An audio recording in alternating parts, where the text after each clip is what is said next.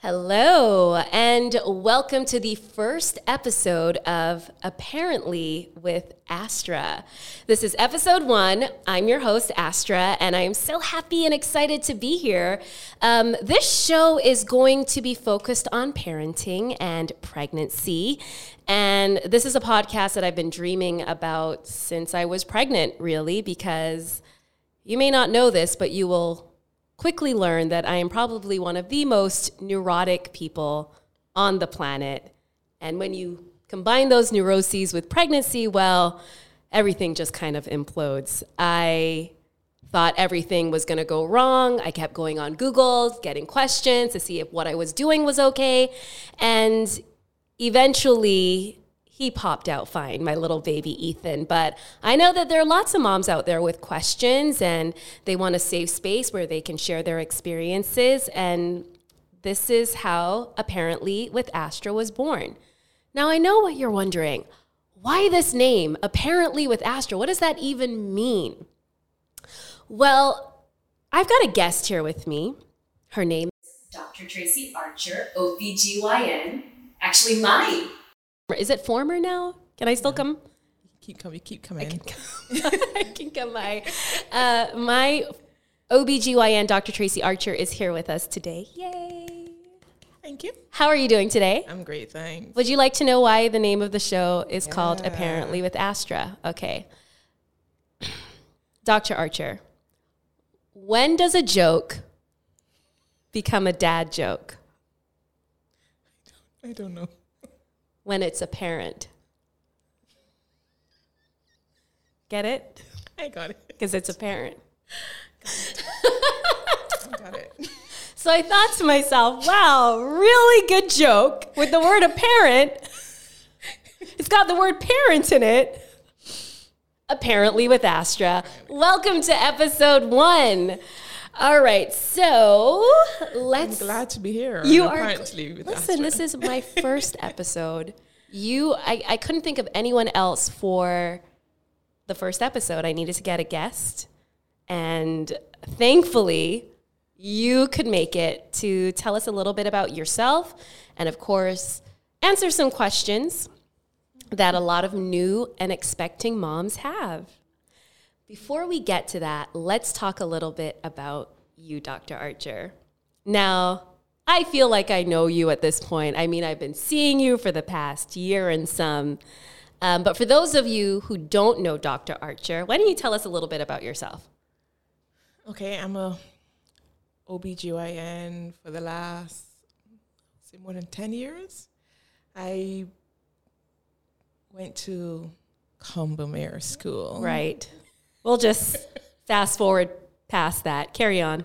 And then did my medical degree at University of West Indies before I went off to UK to do my postgrad in obs and gynae.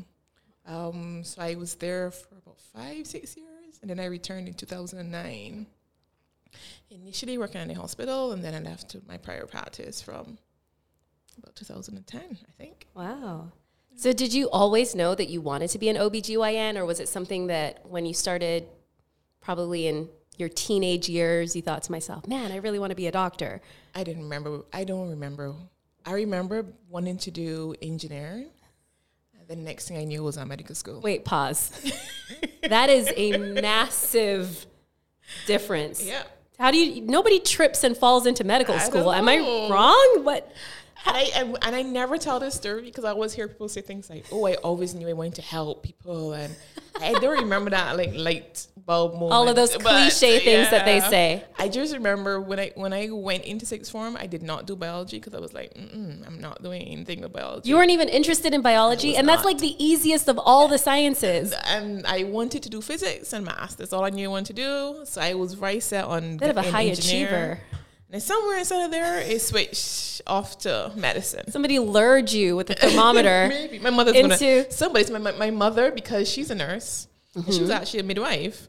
So everybody asked me, is it because of your mother? I was like, no. Oh, I don't remember. Or maybe it was just subliminal messaging she was doing. I wonder, because now I'm imagining your mom crawling into your bedroom at night as you sleep. And she like just says over and over, you want to be a doctor. You want to be an obstetrician gynecologist. This is your path. Is you it. Wake up one day and you're like, you know what? I think I want to be an OBGYN. And it wasn't even OBGYN. It wasn't, no. It was ped. When I actually graduated from medical school, mm-hmm. my first love, I think, was pediatrics. I think. Right. It wasn't ONG for sure. It was either pediatrics or surgery, but anyway. Right. I did my internship in pediatrics in Jamaica. And I keep hearing babies cry in the middle of the night in my sleep. And I thought, I can't do this every day. So I did pediatrics in my first rotation when I was an intern. Then my second one was obs and gynae, and then I loved it. I really, really enjoyed it. So what you're trying to say is that you're okay with the process of giving birth to the baby, but once they start crying, that's it. You're over it. So you move from pediatrics over to there. I love it. Yeah. Well, you know what? You stay true to yourself, and you're really good at what you do. Thank you. I mean, do you have any free time to pick up engineering on the side, or is that fully? my sister is an engineer. Ah, yeah, my sister is an engineer. She breaks out. Do you have a bit of sibling rivalry? Like, I should have been an engineer. No. Oh, and she's glad she didn't do medicine, so both of us are the same thing. Yeah. Wonderful. I'm sure she sleeps more at night than I do. So. Probably. Yeah. You probably get all those calls in the middle of the night, yeah. Like, I think this is happening. Baby Santa seems to want to come down. Well, I have to say, you look very fresh-faced today. And I had a good night's sleep last night, yeah. Good. I am really, really hoping that these questions aren't too delving too deep and keeps you up at night tonight. So I have this entire little list here called Ask Dr. Archer. Okay. And it's going to be interspersed with my birth story, mm-hmm. as well as questions that I have gotten from my social media. And by the way, you can follow us on social media. We are at Be Social Podcasts. And you can also follow me at radio.astra. And Dr. Archer does not have a social media because she hates the internet. With that being said. For now. Now, when I first found out I was pregnant, it was in early January of 2019. I had taken about 8 pregnancy tests and they were all negative. And I thought to myself, but my period isn't coming, and I feel like I feel a little bit weird. And I kept having these odd dreams, and I kept taking this pregnancy test day after day after day, and it kept coming up negative. Now, partially it might have been because I bought the cheapest pregnancy test on the market. But regardless, I feel like if you're pregnant, you're pregnant. It shouldn't matter the price of the pregnancy test, right? Definitely. So eventually I kicked up and I bought the one for $17 instead of $8. And it finally said that I was pregnant. So the moral of the story is?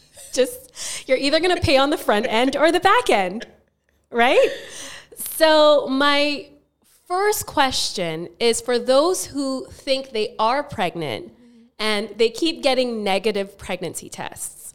Would they go to a general practitioner or would they come to you, an OBGYN, to figure out? Because if you feel like, listen, my period isn't coming anymore, it's been a couple of weeks, the test is showing up as negative, mm-hmm. what would be the process? What's the next step? Well, the best time to do a pregnancy test is actually your first urine of the morning because it's more concentrated then, mm-hmm. instead of a dilute urine. So that's usually why I said, just do an early pregnancy test first. Mm-hmm. If that's negative, you can probably still see your GP as well. Because we have the option of doing a blood test to confirm. You do the pregnancy hormone, we can actually measure it in the blood to actually confirm whether you are or not. But the first thing at home, instead of creating anxiety, just do an early morning urine pregnancy test. Yes, mm-hmm. That's probably where I was more of a mid-afternoon gal. So when I finally found out that I was pregnant, yay, I called my sister before I even told my husband, and she was like, oh my gosh, you need to go and get prenatal vitamins. And she said to me, you know, Astra, you should have been on prenatal vitamins all the time if you were trying for a baby. I mean, you don't even know what's going to happen now because you weren't on prenatal vitamins 3 months ago when you were trying for the baby. So where was she before this with all this knowledge? I don't. No, Dr. Archer, but my question is this. Ideally, you are supposed to start your prenatal vitamins 3 months before. Folic acid.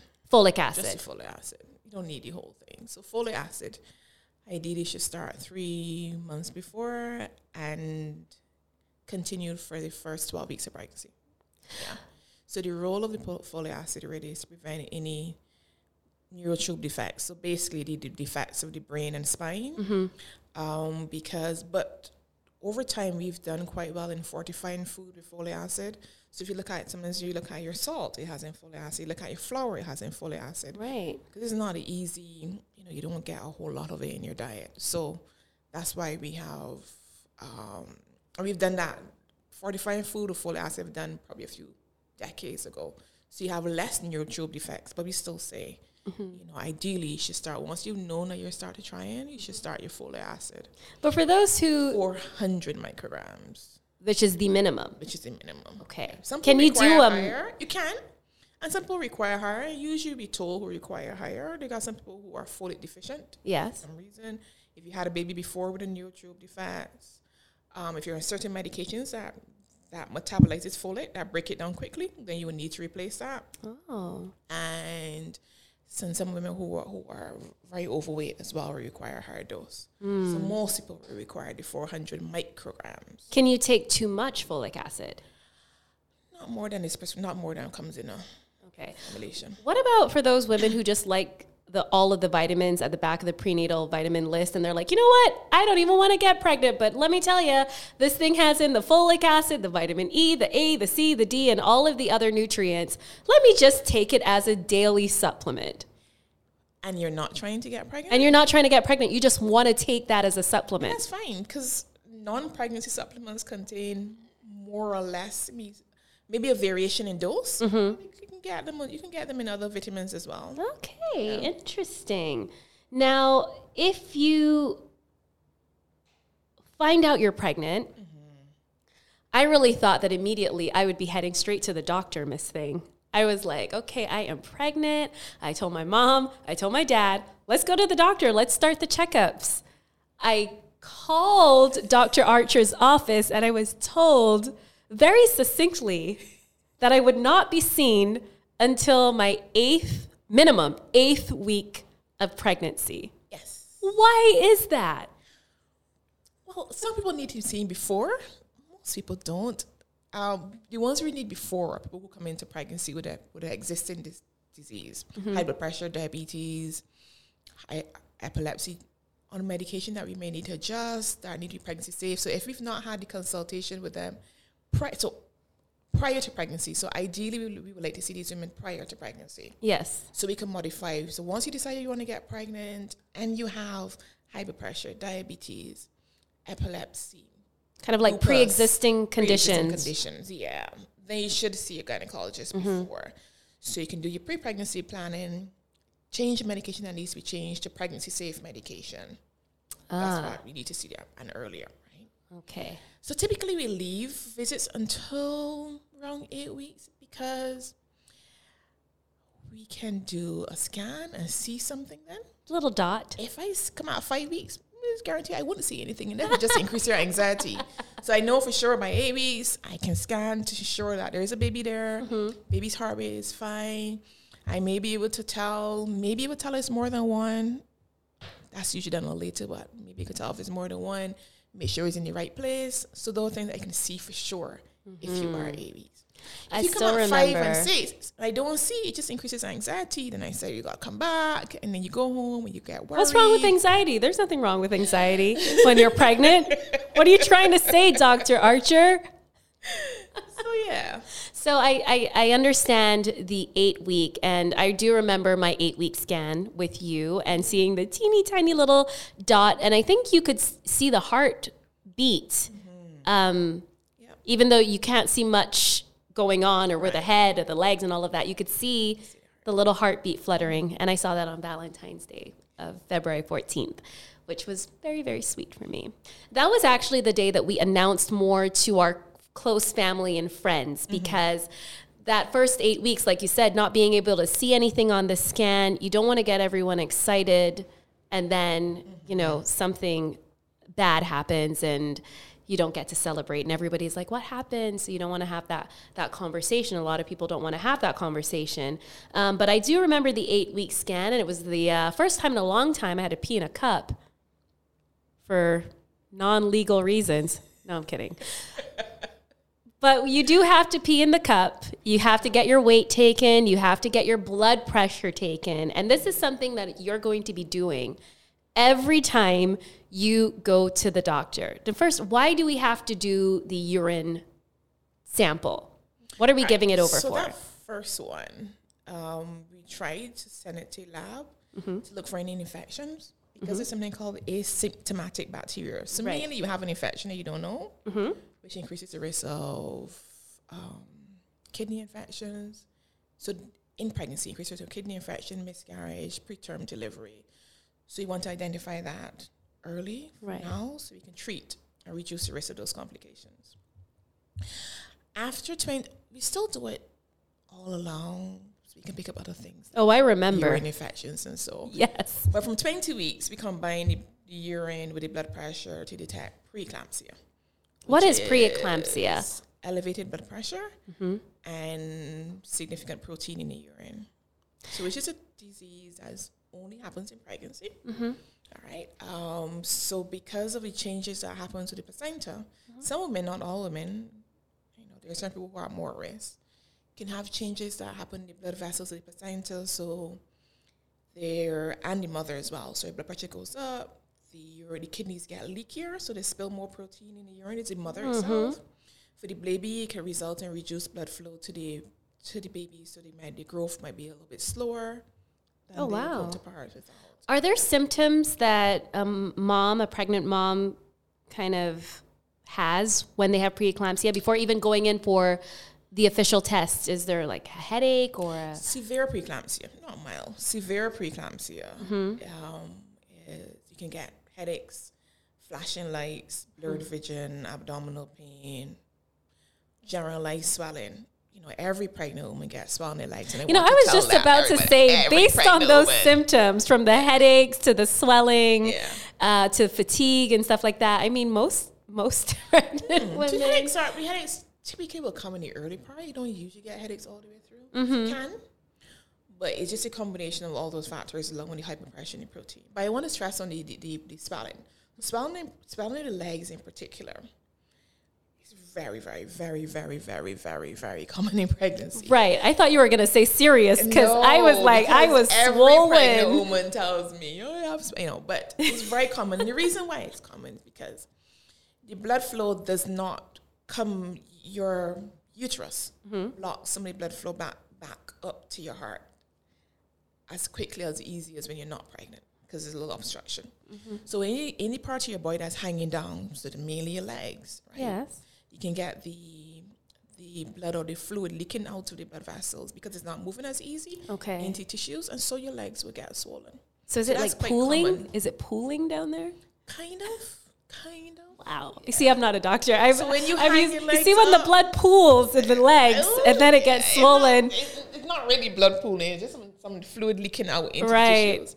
So if you keep your legs up, so say you're sitting for prolonged periods of time, you know, you just get a little poof or something outward, put your legs up.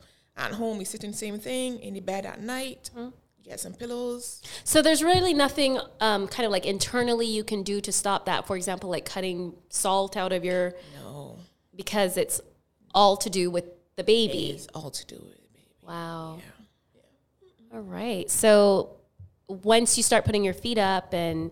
The swelling should go down, or is it? Should go down. So most people find that when they wake up in the morning, their feet are not swollen, and then by the end of the day, this is normal pregnancy. We're not talking about preeclampsia, right? This is normal pregnancy. So once you find early in the morning, before you're up and about, your legs are normal size, right? On your feet, and then usually by the end of the day is when you notice that your feet are swollen, shoes not fitting as well, right? So ladies. Although I wore heels all throughout my... Yes, the clicking in the office announced your arrival, yes. That is the sound of joy and happiness of a new mother-to-be. Absolutely, click, absolutely. Click, click, click, click. Yeah, and, you know, I'm going to be talking about heels and other myths and misconceptions about pregnancy very, very soon. So stay tuned for that. But listen, there are so many tests that you have to take while you're pregnant. Mm-hmm. It is mind-blowing how many tests. And the thing about Dr. Archer that I really love is that she doesn't really let you know too far in advance. So say it's the next, you're going to your next appointment, and they just say, okay, well, in the next appointment, you're going to have to go and get your blood taken, or you're going to have to go and get the glucose test, one of my personal favorites. But the one that I really want to talk about, do you have an idea? Group B strep. What's it called again? The Group B strep one? Yes. Because in my mind I was like, is it hep or strep? I can't remember. Group B streptococcus. Group B strep. You didn't give me a heads up. Did you do the midwife visit? I did do the midwife visit. And you got a booklet. I did get a booklet. Details everything we were going to do for the rest of the pregnancy. You expect me to read during my pregnancy, Dr. Archer? Mm-hmm. I have so many things to do. Google. Okay, I got to put my feet up. All right. And I gotta take a nap. I gotta Google. And now you want me to read. I do remember the little yellow booklet. I still have it at the house. So let's talk about that test specifically. Okay. Because I think most people have an idea of why you do the glucose test, mm-hmm. To make sure that you're metabolizing sugar properly, and you're going to have to drink basically what is dehydrated Fanta, and let it sit for 30 minutes, and they're going to test your blood sugar. Mm-hmm. But my question is, why did they have to sit me up on a table, take a Q-tip, and do you know what to you know where? You can use your medical terms if you'd like. What? Just describe it for us. So Group B streptococcus is a bacteria, not a virus, a bacteria that we consider to be, what's the word I'm looking for? Anyway, it can live in your vagina normally. Okay. Commensal. That's the word, commensal, medical word. So basically is, in your vagina, there are bacteria. There's no sterile vaginas. No. They are bacteria, and they're there for a particular reason, to maintain your normal environment. Right. So Group B strep is safe for you, normally. If we found it, if I was to do a swab on you now when you're not pregnant, I find it. Mm-hmm. It's just normally part of you. It wouldn't cause you an infection. Right. It's just a commensal bacteria that's there, that lives there, and helps with your normal vaginal health. But in pregnancy, during delivery, if it's in your vagina, there is a possibility. I can't remember the exact percentage now, but there's a possibility when the baby's passing through the vaginal canal and they take a breath, they can inhale the bacteria. So it's one of the more common causes of neonatal sepsis, so infection after birth. So we try to prevent that, and which can mean baby could be admitted to NICU or require antibiotics and care. So we try to reduce our risk of transmission by testing to see who carries Group B strep bacteria. This test is done somewhere between 35 and 37 weeks pregnant. So get ready, ladies. And it's a swab. Typically, it's a combination. So there are two ways you can do two methods. You have a combination of lower vaginal and rectal. Mm-hmm. All right. Which is a bit more sensitive, or you can do only lower vaginal. I still can't remember which one happened to me because I blacked out. I do both. Okay, you did both. It's just a blur, honestly, at this point. So if that's negative, it's fine. But if it's positive, we only treat during labor. And how does one treat it? Antibiotics in labor. Is it just you take a... is IV.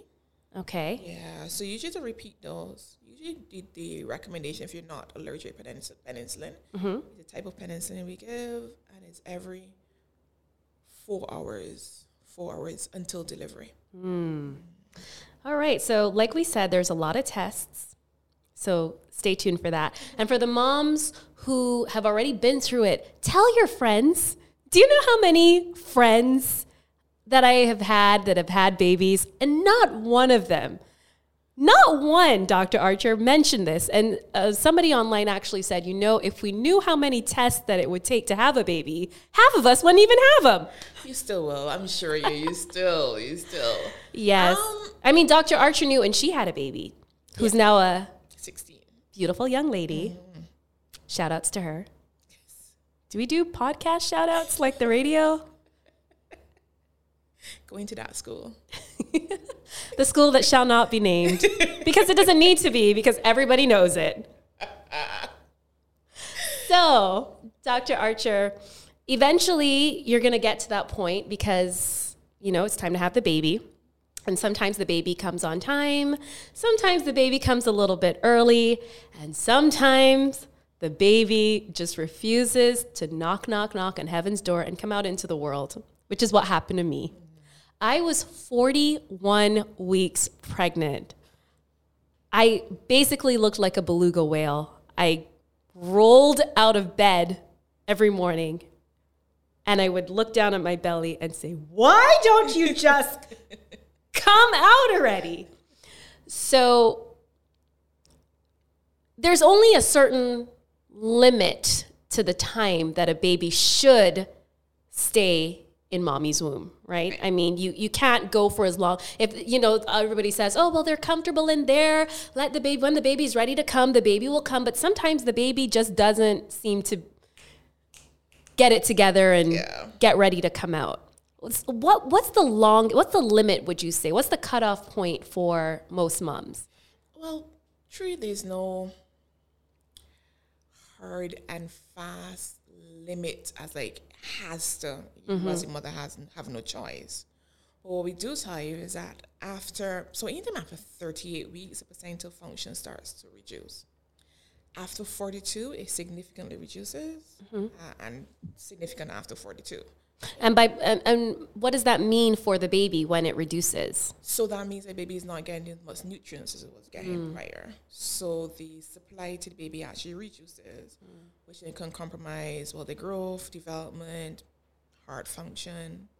So the recommendation usually is delivery before 42, and most people would say somewhere between 40 and 42. Yeah, I went in at 41. Fast. Yeah. Yes, because you asked me, you said, well, it's 41 weeks. Do you want to take the weekend? Because it was Thursday. You're like, we could take the weekend. You could see if he, you know, you could eat some spicy food, you could have some sex, eat some more spicy food, probably have the sex before the spicy food. Yeah. And maybe baby will show up. Mm. He didn't. And I wasn't ready to wait any longer. So I said, let's go in and induce the following day. Besides spicy food and sex, are there any other hard fasts, would you say, like suggestions to kind of get things going on the anecdotal side to induce pregnancy? Yeah, but a lot of them don't have any strong evidence. The strongest one is probably, so not just sex, but it's ejaculate. Because it's the prostaglandin. So the prostaglandin will help soften the cervix. Mm-hmm. So it's the prostaglandin itself that helps to soften the cervix. Okay, well, don't tell the guys that. Put in the work first. I mean, come on. Am I right? Camera guy's like, what? All right, so somebody also mentioned vigorous walking might help, a nice hike. Anything, but there's not a lot of... Okay, so you know what? Let's talk a little bit about heading in to the hospital. You finally figured out it's happening. Baby is coming. They call you. And I say, pretend that I'm one of those moms right now. Ring, ring, ring. It's 3 a.m., so answer the phone how you would answer. Hi, good morning. Oh, hi, Dr. Archer. No, you wouldn't. Why would you say, what is it? I was like, hi. And I would say, hi, Dr. Archer. I know it's really early in the morning, but I'm pretty sure little Jacob is coming. My baby's not named Jacob, but I'm not me. So little Jacob is coming, but I'm not sure. I feel like he's coming, though. Can you tell me if... before 3 o'clock in the morning, while you were still pregnant a few weeks ago, we would have discussed what to look for. And what would that be? At 3 o'clock in the morning. So I'm going to pretend like I am one of your patients calling in because I'm pretty sure that I'm having my baby, okay? Ring, ring, ring. It's 3 a.m. It's 3 a.m. Answer. Hi, Dr. Archer. Hi, Dr. Archer. Oh, I'm so sorry to call you so early in the morning, but I'm pretty sure that my baby is coming. I just felt something a little wet between my legs. 38% sure it's not pee. So can you help me? What do I do? Go to the hospital. Go to the hospital. Are you coming? You're so gonna, before will you meet me there? We'll meet you there. But what happens when we tell you go to the hospital? Mm-hmm. So, well, ideally, in the weeks leading up to, whether you do talk with us or you do, people call them the mass classes, but just call them birthing classes. You might do a birth class with a nurse or a physiotherapist or whatever. So you get an idea of what labor is like. I mean, nobody can prepare you. You know, people always think they know. They don't think they will never know. But when it's there, you know. Yeah. You know when you actually go into labor. You cannot go in. When you're in labor, those contractions come. It doesn't disguise itself as anything else. It is what it is. You know, so I think we have that discussion. The biggest issue, honestly, I feel like with the whole concept of labor is what is seen on TV and all media platforms really about what labor looks like. Mm-hmm. And I was one of those people who fell into the trope of this is what labor is going to be like. Mine was nothing like that. And I don't think probably 90% of the women have a labor like they do on TV, where the water breaks. That's the first sign. Yeah. The water breaks. Everybody goes, and then they get rushed into a cab, go to the hospital, and then 30 minutes, she starts screaming. It's 3 pushes, and the baby is out. Yeah.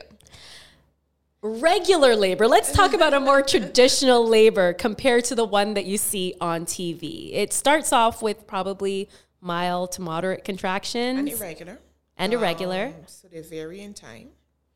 And they vary in intensity as well. Most people will start out like that. They could go abruptly into it, but most people start off with irregular, painful. And you see, pain is so subjective.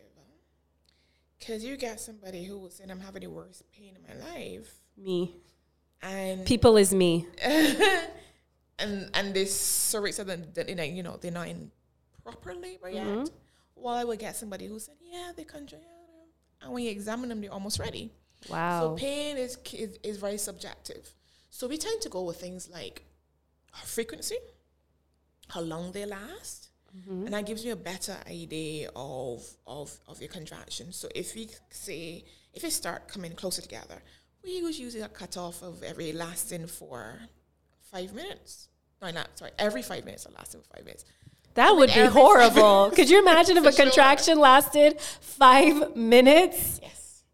So it coming every 5 minutes, lasting for 60 seconds or more, and going on for like an hour, so we know for sure there's no going back now, right? Yeah. So that's what we define. Shove the baby back in there. He's coming. Come to the hospital. Because some may come in every 20 minutes, some may come every 10 minutes. You know, and you still have that phase, what we call latent phase. So we don't define labor now, so until you get to like about 4 centimeters. So especially in women who have their first baby, going from 0 to 4 can take a while. Can take hours, can take days. Wow. It may not be that days and that they get intense pain all those days, but just sporadic, irregular contractions that can happen. And the best place for that to happen is at home. Now, you see, that never happens on TV. No. Days of contractions, and for a lot of people, they get their contractions before their water breaks. Yeah, most people.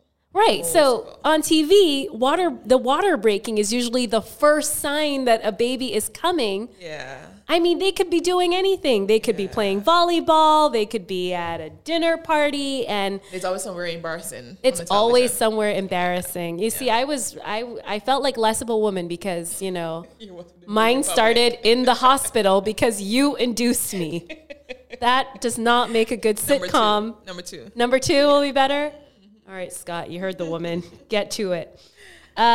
So like we were saying, so the contractions and then the water breaking, and then you kind of monitor. And the water breaking could happen on its own.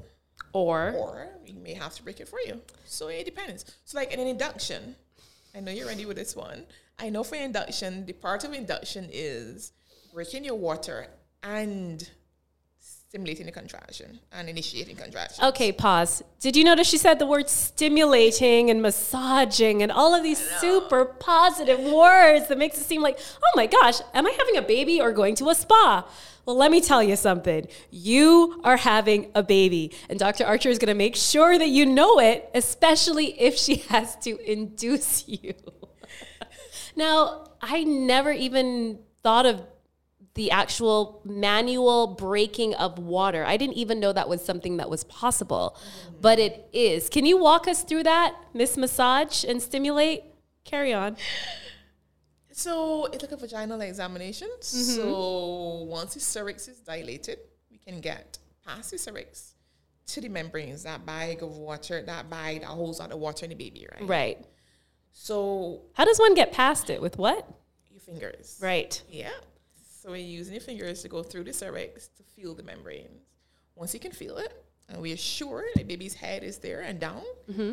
then we can use a hook to just hook on the membrane itself. Hook! So you don't feel the hook, because the hook is like a very narrow, what's we can use analogy? I don't know. But you don't actually feel the hook, because the hook is way smaller than my fingers. Okay. Right.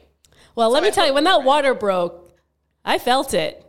I felt the water breaking and gushing, right. And mm-hmm. I thought to myself, oh gosh, they're going to need to buy new sheets for the hospital. What is going on? So when that happened, does that aid in the contraction starting to speed up a little bit? Yes. So breaking the water along with giving the drug oxytocin, mm-hmm. combination is what starts the contraction and continues the contractions, right? So either one by itself for induction doesn't work as well. The two together, they augment each other. So for induction, you need to have your water broken. Well, now that we've talked about all the pain that comes along with the baby, let's talk about pain control, which I was a big fan of at the hospital. Thank you so much. I decided to go with an epidural, which I guess is probably like the most extreme you can go to when it comes to pain control. Mm-hmm. Are there any other pain control options for moms? Yes. So we have the, I don't like to use the word natural, but mm-hmm. we have the non-medication options. So things that help are just having somebody there with you, having that person there with you, whoever you want, whether it's your partner, your mother, doula, somebody there that's there with you. So partners are great, but sometimes you need that person who can motivate you, because sometimes partners feel, oh my gosh, she's in so much pain, this is not working for her, please help her, she's gonna die, I'm gonna die watching her. And you want that person with you, you want to have that birthing experience, but sometimes somebody else that's also there, who's been through it, who can talk you through it and say, this is normal. Stop it. Stop screaming. Right. You've been fine. That was Dr. Archer for me, because I literally had a hysterical breakdown at the point of him coming out. Mm. I had a hysterical breakdown, and you kind of set me on the path, like, okay, we got to focus. This is happening. Let's do this. Yeah. And we did it. He's here. Yeah. But I have to ask you, what is the craziest thing that you've seen? Has anybody ever, passed out because they saw their loved one in the bed giving birth? Like in the sitcoms, somebody passes out. Do you remember when you were admitted to the hospital? I'm not supposed to say hospital, right? When you were admitted to the hospital, mm-hmm. did they ask you to write? Did they ask Scott to do a form? Ask Scott about that form. There's a form that some people ask you to say. Should you pass out? Just remember, we need to look after Astra and baby first and then tend to you. Basically, that's paraphrasing it. Basically, we don't care. We don't care. We'll do them first. We care very little bit. And then we'll come to you. So you sure you want to do this? If you sure, just sign this form. That is hilarious. Yeah. One of those forms there. But yes, it's not very often because, mm-hmm. and there are some people who know they can't handle it. So they will stay behind the curtain. Because there's the blood sometimes. Yeah. There's fluids. Yeah. There's all kinds of things that are happening. So they tend to stay or they back the whole process and wait till afterwards. So we've had not that often, one or two, or one I felt. And I don't know if I actually held somebody that actually landed on the ground, but you will get somebody said, "I'm not feeling well," and you just kind of stumble out the door and carry on. And then we just carry on. Listen, the last thing we need is somebody on the floor taking your attention. When baby is coming and mom's trying to give birth. Yeah. So I totally get that they would have to sign a form. I have to ask God about that form. I want to frame it for... yeah, it's probably in your notes to be not the hospital still. But in terms of the other painkillers, I want to talk about this a little bit. Sure. Because you cannot prepare yourself for labor unless you've been through it before. So I like people to have an open mind about, you know. So having somebody with you is good. Walking around is thought to help as well. They have things like acupuncture, massage. There's the little bouncy ball. The bouncy ball that you can go on. So it's usually just an exercise ball that you get. You that you can. And then there's something called transcutaneous electrical nerve. Transcutaneous electrical nerve stimulation, TENS. We shorten as TENS. Probably don't have a lot of it here, but it's just a small size of a biggest cell phone. What does it do? And so you attach some electrodes onto your joint labor. Mm-hmm. Whenever you get the contraction, you just press the button. It sends an electrical impulse because it's going on the theory that it's called the gated theory of pain, which means that only one pain sensation can get through the gate at the same time. Oh. So the whole premise is that electrical nerve stimulation is going to go through that pain gate as opposed to the contraction pain. So you only feel that. That's interesting. So it works better in the earlier part of labor before that intense pain comes. Yeah, so before the smackdown begins. Yeah, so that I like at home and so you just press it when you just press it. You know, I always said that if I had the little button for the epidural, I would have drained your reserves at the hospital. It has a lockout feature. Because I would be just pressing it, getting my epidural goodness. So because of that, we have a lockout feature on it. And then you should call it the Astra lockout feature. Just name it after me. And then the common things that most people will hear about is pethidine. Pethidine is a narcotic analgesia. So it's an injectable. Injectable, yeah. Mm-hmm. So it's give it in a muscle. Most people would get hurt in the bottom muscle. Okay. Your muscle. So it's used during. It's the most common thing we use here during labor. You give it every 4 to 6 hours. Side effect is that you just get drowsy though. Get really drowsy. That's fine. I like sleep. Close. Can you sleep during labor? Effect. I guess not. I mean, that's epidural, like people who have epidurals go sleep. I did not. See, it's because I was pressing it. It wasn't coming out fast enough. But speaking of the guests in the room, I know that now we are in pre-COVID times. The pandemic has happened. And I was wondering, what is it like at the hospital now? Can guests still, have a loved one in the room? Person. One person in the room. What about? So let me just talk about, so the caveat here is that I'm not sure what's going on, what happens at the public hospital right now. Mm-hmm. I think one guest still allowed. Mm-hmm. So but you can speak for the hospitals that you are attending at. Yeah, so one person can come. One person can come in. Mm-hmm. And whoever you choose to come. What about the baby as well? I mean, has anything changed as it pertains to handling of the baby or... Wash your hands when you handle your baby. Wash the hands. And it's still gone up and mask up in your room and so on. You know, everybody has on their... You guys were prepared. I mean, when I think about it, doctors with the masks, the gloves, the constant hand washing. But we don't wear them 8 hours a day, right? No. Yeah, that's the issue. Wherever we need it, 8 hours a day. So now you're forced to wear it during the day. I never got a chance to ask you about the moment that little Ethan was coming, and you could see the little hair in the canal. Mm-hmm. And I kept pushing, and I just couldn't get Ethan out. Mm-hmm. So you said to yourself, okay, grab me that plunger over there. I'm going to stick it onto his head. I'm going to pull him out. That's the non-medical way. Could you tell me what was it that you did? Because it was kind of a suction vacuum. So if you can achieve spontaneous, you pushing by yourself, we have certain criteria that we decide when we can help you out. Vaginally. Mm-hmm.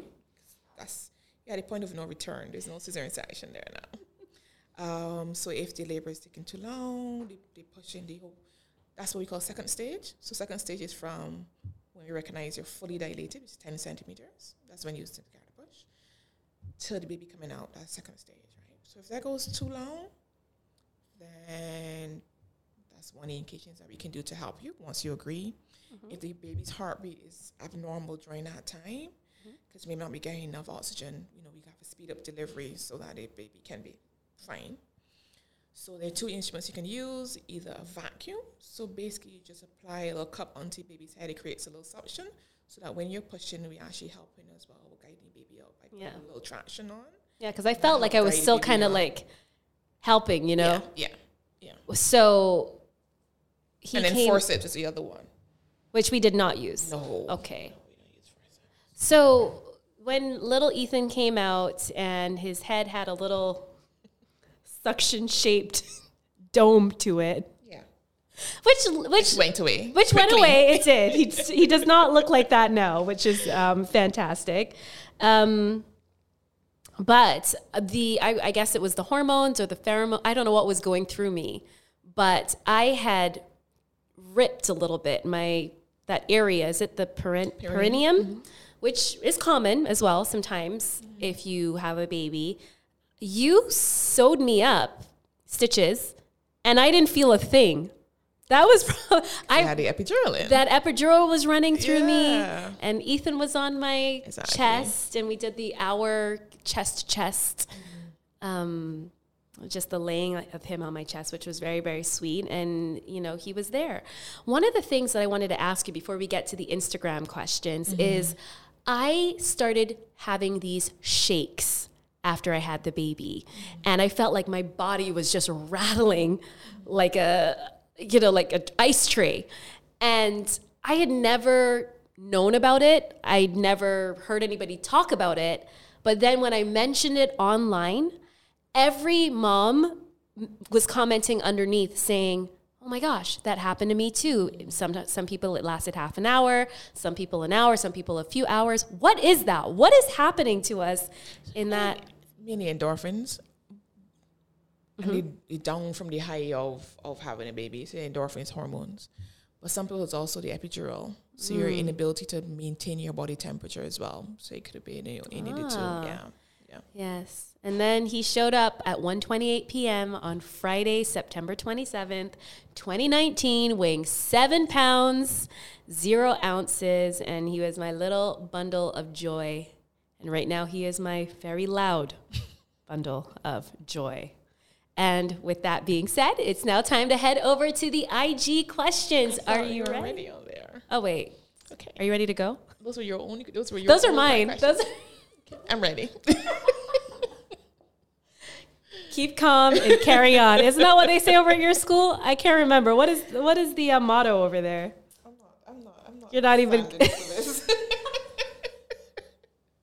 I'm just saying, as one of the few accomplished members, could you let everyone know? There are a lot of us. We just don't brag about it, probably.